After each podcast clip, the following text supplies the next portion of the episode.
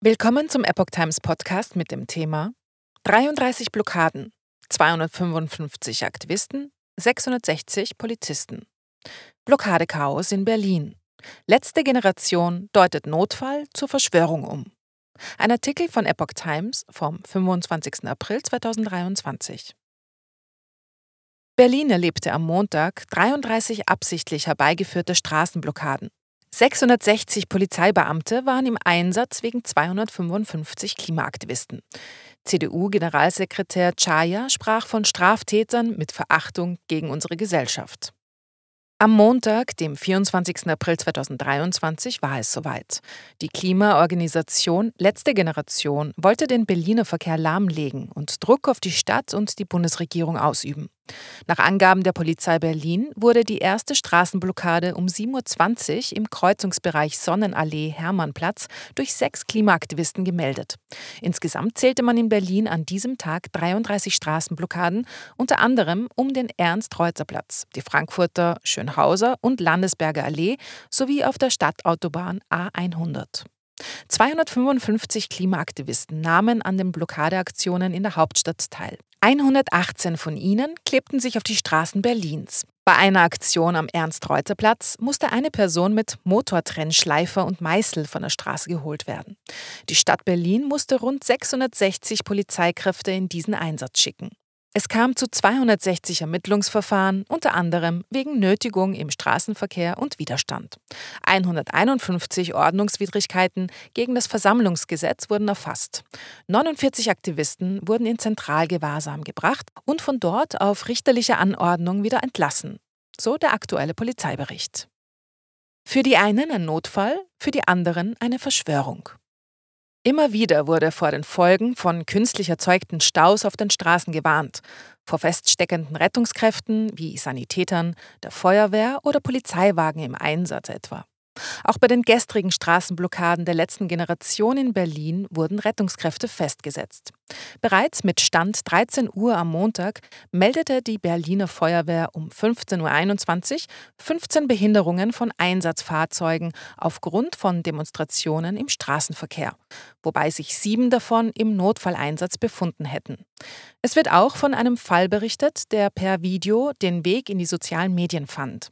Ein Rettungswagen der Feuerwache Wilmersdorf, der in vielen Videos auf der BAB 100 zu sehen ist, befand sich auf dem Weg zu einem medizinischen Notfall in Schöneberg ohne Bezug zu einer Demonstration, erklärte die Feuerwehr um 15.24 Uhr in einem weiteren Post auf Twitter. Damit widersprachen die Feuerwehrleute einer Behauptung der letzten Generation, dass der Rettungswagen gegen die Klimakleber eingesetzt worden sei. In ihrer Verzweiflung zog die Klimagruppe sogar die Joker-Karte. Rechtsextremismus. Die Klimagruppe hatte zuvor um 13.33 Uhr getwittert, Lügenkampagnen werden immer scheitern. Und dass Ex-Bildchef Reichelt und andere rechtsextreme Twitter-Accounts Fotos von einem Rettungswagen gepostet hätten, der nur angeblich im Stau stand. Doch die Behauptungen steigerten sich noch weiter in Richtung Verschwörung. Jetzt wurde klar, der wartete extra dort, um für die Menschen der letzten Generation vor Ort zu sein. Die Berliner Morgenpost schreibt zu diesen Aufnahmen treffend, am Ende bleibt genau ein Bild von dem Tag in Erinnerung. Die Journalisten verweisen dabei auf den Rettungswagen, der auf der Stadtautobahn A100 steht. Blaulicht. Und dass die Autos eine Rettungsgasse gebildet hätten. Doch nichts geht mehr, wenn 30 Meter weiter die Straße mit festgeklebten Personen blockiert ist. Die Zeitung schreibt auch, dass neben den Klimaklebern in ihren knallorangefarbenen Warnwesten zwei Mietfahrzeuge parken, die offenbar genutzt wurden, um zuvor den Verkehr auszubremsen.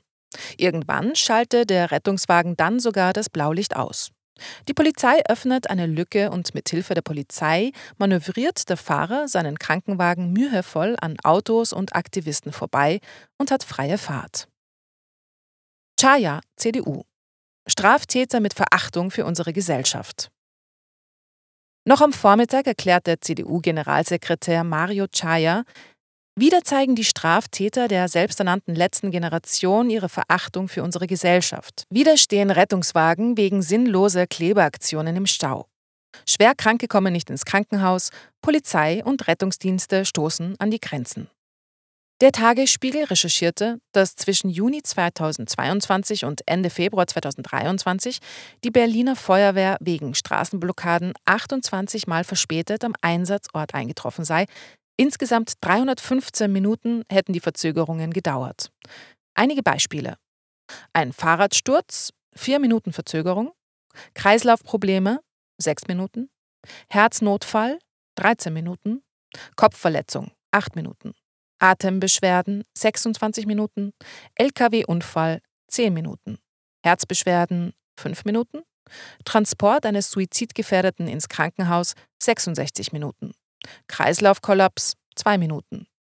Bei einem Schlaganfall sei zudem ein Spezialfahrzeug festgesteckt gewesen, sodass der Patient mit dem Rettungswagen transportiert werden musste.